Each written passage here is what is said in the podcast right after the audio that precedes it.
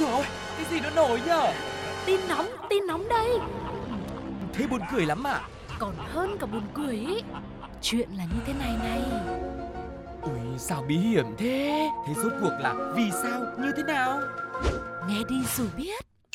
Nóng bỏng tai Hello hello, xin chào tất cả các bạn đã quay trở lại với Nóng Bỏng Tai. Thời tiết gần đây từ Bắc Trung Nam thì có thể nói là lúc nắng lúc mưa. Tuy nhiên, ở Nóng Bỏng Tai thì thông tin lúc nào cũng nóng, lúc nào cũng sẽ rất là thu hút sự chú ý của tất cả mọi người và ngày hôm nay cũng thế. Hãy cùng với Nóng Bỏng Tai xem là có những câu chuyện gì đang thực sự là thu hút diễn ra xung quanh ta nhé.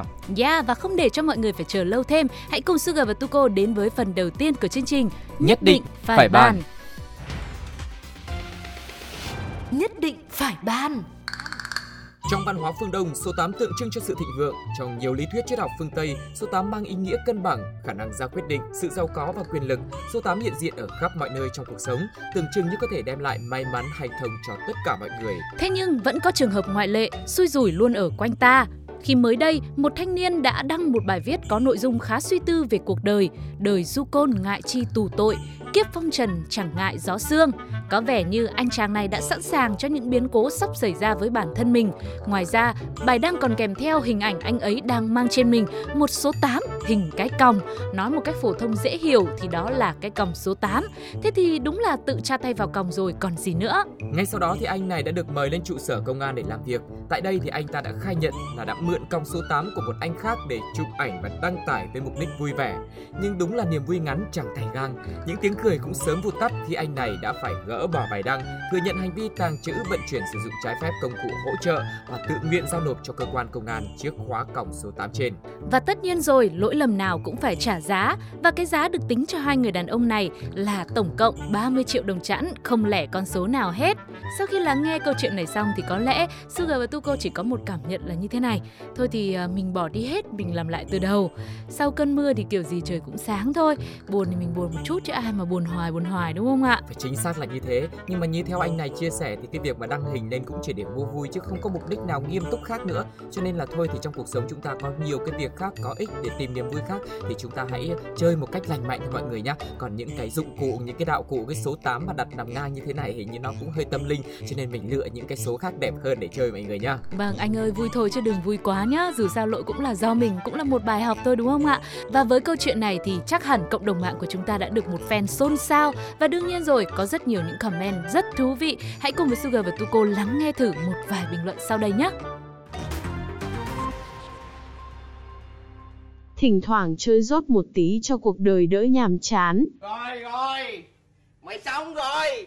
Chụp ảnh sống ảo thế mà mất tiền thật, hu hu. Mình thật sự không hiểu nổi con trai tụi mình nữa. Mọi sự ngu dốt đều phải trả giá bằng tiền mặt. Đùa tí mà, các bạn dễ nóng nảy. Bài học rút ra ở đây là Ngày còn là học sinh và học môn hình học, tôi đã từng thắc mắc tại sao phải cần có không gian đa chiều hay ba bốn chiều khác nhau nhỉ? Thế nhưng lớn lên rồi mới biết không chỉ áp dụng cho công việc tương lai mà trong cuộc sống cũng cần không gian đa chiều như vậy. Bởi vì mỗi sự việc đều cần có nhiều góc nhìn khác nhau. Có thể ở góc này bạn sẽ có một cách nhìn về việc đó, ở góc kia bạn lại thấy một mặt khác nữa cũng của chính việc ấy. Đôi khi thứ mình nhìn và tưởng là đúng nhưng hóa ra ở phía khác nó lại là sai. Vậy nên trước khi làm một điều gì đó, hãy giống như là uốn lưỡi 7 lần trước khi nói vậy. Hãy nghĩ thật kỹ, nhìn ở thật nhiều góc khác nhau để không phải hối tiếc điều gì bạn nhé.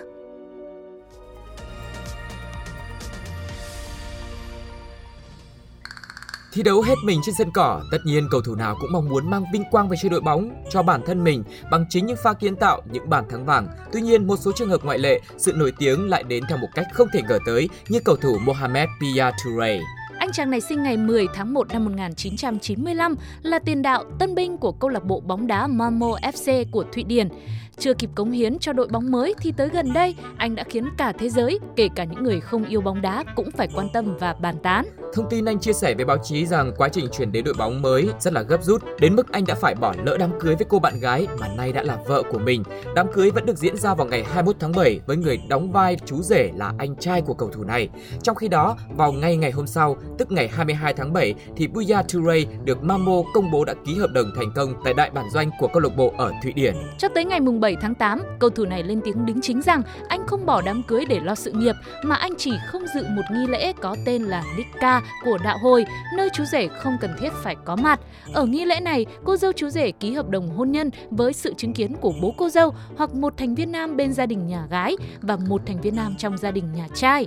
Anh giải thích và đăng kèm 3 bức ảnh, một trong số đó chụp ảnh chân dung cô dâu trong bộ váy trắng, hai bức còn lại chụp cô ấy bên anh trai của chú rể. Anh tiết lộ, chúng tôi đã chụp ảnh cưới từ trước, bởi vậy có cảm giác như tôi vẫn có mặt ở lễ cưới, dù thực sự tôi không có ở đó. Cầu thủ trẻ này cũng chia sẻ thêm, tôi sẽ sớm đưa vợ sang Thụy Điển để có thể sống cùng với nhau. Chúng tôi sẽ đi trăng mật, nhưng việc đầu tiên là câu lạc bộ của tôi phải vô địch trước đã. Có thể nói đây là một câu chuyện vô tiền khoáng hậu đúng không ạ? Đúng rồi. Nhiều câu hỏi đã được đặt ra không chỉ cho cô dâu và cho chú rể nữa để không biết là cảm giác của cô dâu lúc đó ra sao.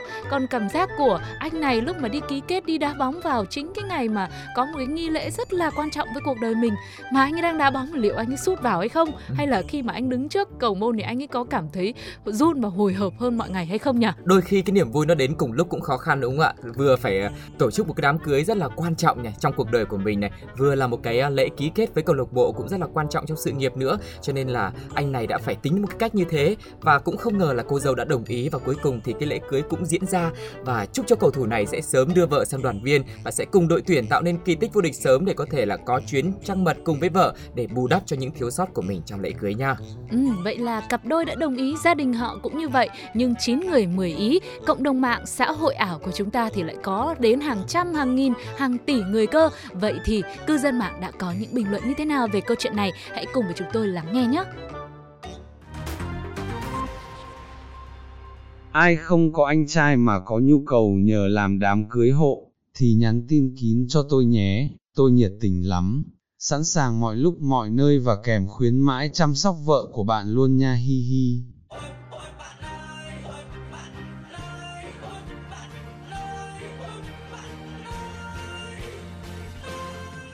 Chu đáo quá, không biết anh có nhờ anh trai làm luôn cả những việc khác nữa trong đêm tân hôn không à? Làm không khó, hồi đó lỡ mồm. Tôi mà là cô dâu tôi cho giải tán luôn không có cưới xin gì nữa. Thái độ coi thường người khác. Ngày cưới không chỉ là thủ tục mà còn là ngày rất thiêng liêng. Hầu hết mọi người chỉ cưới có một lần. Sau này xem video ngày cưới con cái nó hỏi ủa sao mẹ cưới bác, thì giải thích sao với nó. Bận thì nghỉ đi cho nó lành. Đó là ai nói thế? Chứ chồng tôi mà đi đá bóng được 5 tỷ một tháng thì tôi xin phép. Anh ơi mình rời ngày cưới lại chút nha anh hí hí yêu anh. Không, thôi xin chị, tốn thời gian. Bài học rút ra ở đây là Chắc hẳn bạn đã từng nghe câu nói này rồi, vẻ đẹp không nằm trên gò má người thiếu nữ mà nó nằm trong ánh mắt của kẻ si tình. Thật vậy, bạn đẹp tới đâu, lộng lẫy như thế nào, tỏa sáng ra sao, đều được đo lường bởi tình yêu mà người ấy dành cho bạn. Vì vậy, nếu chẳng đủ yêu, chẳng đủ tôn trọng, liệu bạn có còn giá trị gì trong mối quan hệ đó không?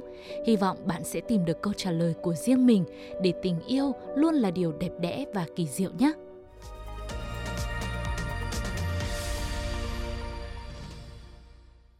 Con nhà người ta là một ca khúc rất viral trên mạng xã hội trong suốt thời gian dài, đặc biệt là với đoạn rap. Cô hàng xóm kể về con nhà người ta Làm cho bao con tim sao xuyến khi mà tay cầm tiền Nguyên chip đi đường quen. My mama love it nhưng mới đây, ca khúc này tiếp tục gây sốt cộng đồng mạng với version cực kỳ mới do một nam sinh lớp 12 tại Nghệ An thể hiện. Anh chàng này không cover bằng cách hát lại, rap lại hay không làm bản phối mới như trong chương trình Giao lộ thời gian do FPT Play sản xuất, mà việc anh chàng này làm chỉ là thức dậy đúng giờ, vệ sinh cá nhân, đến phòng thi, làm bài thi và đương nhiên không quên viết đầy đủ họ tên và mã đề thi rồi. Với công thức đơn giản như vậy, Lê Khánh Tùng lớp 12A7 trường Trung học phổ thông chuyên Đại học Vinh Nghệ An đã nhận được giải 3 môn tiếng Anh kỳ thi học sinh giỏi quốc gia từ năm học lớp 11. Với thành tích này, anh chàng đã nắm chắc một suất vào đại học trong nước. Thế nhưng việc này vẫn chưa khiến cả ngõ nhà Tùng phải xôn xao bằng việc anh chàng nhận được 113 thư mời của các trường đại học cao đẳng trên thế giới và trong đó có 72 trường đồng ý cấp học bổng cho em này.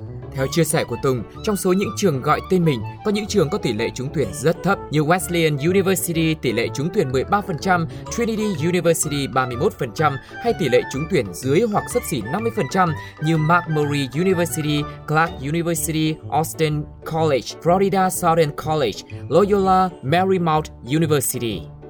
Cô hàng xóm ở nhà bên phải của bác xe ôm đứng đầu ngõ nhà Tùng cũng kể thêm, anh chàng này đã bắt đầu làm hồ sơ săn học bổng ở các trường đại học nước ngoài từ đầu năm học lớp 12 và với 130 hồ sơ được gửi đi thì tỷ lệ hồ sơ được đồng ý của Tùng lên tới 87,6%. Thế nhưng cú twist vẫn còn nữa khi hóa ra việc anh chàng gửi hồ sơ xin học bổng chỉ là một phép thử để biết được năng lực hiện tại của mình ra sao mà thôi. Được các trường đại học uy tín trên thế giới đánh giá thì chắc chắn là đúng rồi, làm sao mà sai được đúng không ạ? Và vì chỉ là một phép thử tí thôi mà nên mặc dù nhận được nhiều thư mời nhập học và học bổng giá trị từ nhiều trường đại học cao đẳng uy tín từ nước ngoài, nhưng Lê Khánh Tùng lại quyết định học đại học trong nước. Với giải ba học sinh quốc gia môn tiếng Anh và chứng chỉ IELTS 8.0, Lê Khánh Tùng đã nhận được kết quả trúng tuyển vào 4 trường đại học danh tiếng gồm Đại học Ngoại thương Hà Nội, Đại học Kinh tế Quốc dân, Học viện Ngoại giao và Đại học Ngoại ngữ Đại học Quốc gia Hà Nội. Chàng trai 18 tuổi này đã chọn học ngành sư phạm tiếng Anh Đại học Ngoại ngữ, quyết định có phần không thể tin nổi của Tùng nhận được sự ủng hộ của bố mẹ và thầy cô giáo, khiến anh chàng càng thêm vững tin với lựa chọn của mình. Nghe Sau khi cái chia tin sẻ- tức này thì xin mời ạ. Đấy, nó quá nhiều cảm xúc cho nên Sugar và Tuko phải tranh nhau luôn quý vị ạ. Sugar thì chỉ cảm thấy là sao mà mệt đầu quá, đau đầu quá. đứng trước như rất nhiều sự lựa chọn đúng không ạ à, đúng là có cái câu là kẻ ăn không hết người lần không ra Ừ. nhưng mà có lẽ là mọi người cũng sẽ rất là thắc mắc không hiểu vì sao trước những cái cơ hội rất là tuyệt vời như thế được đi ra nước ngoài được tiếp xúc với cái môi trường mới và cái điều kiện giáo dục có lẽ là cũng sẽ rất là tuyệt vời nhưng lê khánh tùng lại quyết định ở lại trong nước thì không biết là rõ ràng thì lý do làm sao Nếu mà có lỡ Khánh Tùng đang nghe được chương trình nóng bỏng tai ngày hôm nay thì hãy để lại bình luận trên ứng dụng FPT Play nhé. Hoặc là có thể nhắn tin riêng vào cho fanpage Pladio để cho nóng bỏng tai cũng như Sugar và Tuko có thể được giải đáp những cái thắc mắc của mình. Vậy thì với câu chuyện một tin rất đáng mừng với một nam sinh đến từ Việt Nam của chúng ta như vậy Ừ. thì cộng đồng mạng đã có những bình luận ra sao? Chúng ta sẽ cùng nghe thử nhé. Đang ăn cơm với bố mẹ vui vẻ thì tự nhiên tin này vang lên. Ơ kìa, đề nghị xin đừng phát những thông tin như vậy trong giờ cơm được không ạ? Trả bù cho mình nộp tới đâu người ta cũng chờ, nhưng mà là chờ ê chê.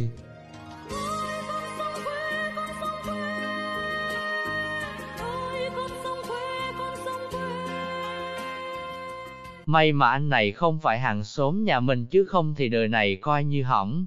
Cơm chỉ chan nước mắt có mà hút vô.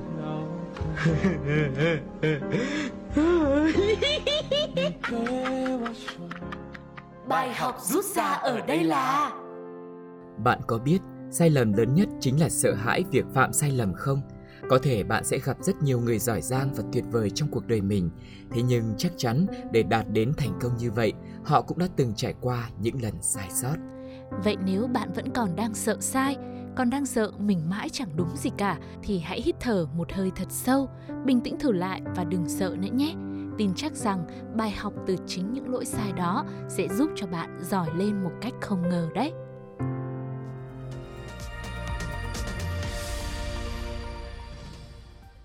Các bạn thân mến, vừa rồi là những câu chuyện mà có thể nói là đi từ cảm xúc này đến từ cảm xúc khác của nóng bỏng tai trong ngày hôm nay. Và sau khi nghe xong những thông tin này thì cảm xúc của mọi người như thế nào? Hãy để lại bình luận trên ứng dụng FPT Play hoặc là fanpage của Pladio nhá. Và cũng đừng quên đồng hành cùng với chúng tôi trong những số nóng bỏng tài tiếp theo. Còn bây giờ thì Sugar và Tuko xin chào và hẹn gặp lại. Bye bye. Bye bye.